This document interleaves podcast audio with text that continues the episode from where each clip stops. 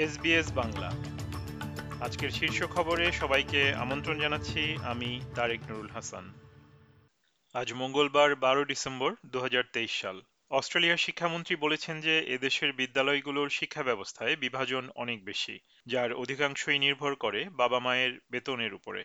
সম্প্রতি এক বিশেষজ্ঞ প্যানেলের পর্যালোচনায় দেখা গেছে যে, প্রায় সমস্ত পাবলিক স্কুল শিক্ষার্থীদের চাহিদা পূরণের জন্য প্রয়োজনীয় মান পূরণ করতে ব্যর্থ হচ্ছে। কুইন্সল্যান্ড রাজ্যের health minister Shannon Fentiman premier পদের জন্য তার প্রার্থিতা প্রত্যাহার করে নিয়েছেন।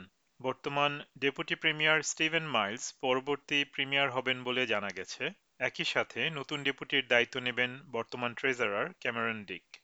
The National Party আগামী দুই বছরের মধ্যে অস্ট্রেলিয়ায় অভিবাসন কমিয়ে আনার সরকারি পরিকল্পনার সমালোচনা করে বলেছে যে, এর ফলে ট্রেড কর্মীদের ঘাটতি দেখা যাবে। সেই সাথে আবাসন সংকটকেও তা আরও বাড়িয়ে তুলবে।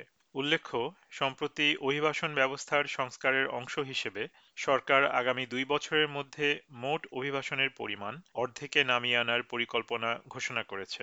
গত অক্টোবরে লেবাননের দক্ষিণাঞ্চলে সামরিক অভিযানে ইসরায়েল সাদা ফসফরাস ব্যবহার করেছে বলে যে খবর প্রকাশিত হয়েছে তাতে উদ্বেগ প্রকাশ করেছে হোয়াইট হাউস।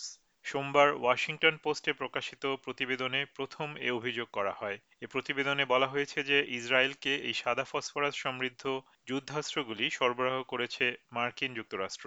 অস্ট্রেলিয়ায় রপ্তানির উপর বাণিজ্য নিষেধাজ্ঞা আরও শিথিল করেছে চীন। চীনা শুল্ক সংস্থা ঘোষণা করেছে যে তিনটি মাংস রপ্তানিকারক প্রতিষ্ঠানের উপর থেকে নিষেধাজ্ঞা তুলে নেওয়া হয়েছে। তবে বেশ কয়েকটি অস্ট্রেলিয়ান প্রতিষ্ঠানের উপর এখনও নিষেধাজ্ঞা বজায় রয়েছে। যার মধ্যে রয়েছে গলদা চিংড়ি ও গরুর মাংস রপ্তানিকারক কয়েকটি প্রতিষ্ঠান।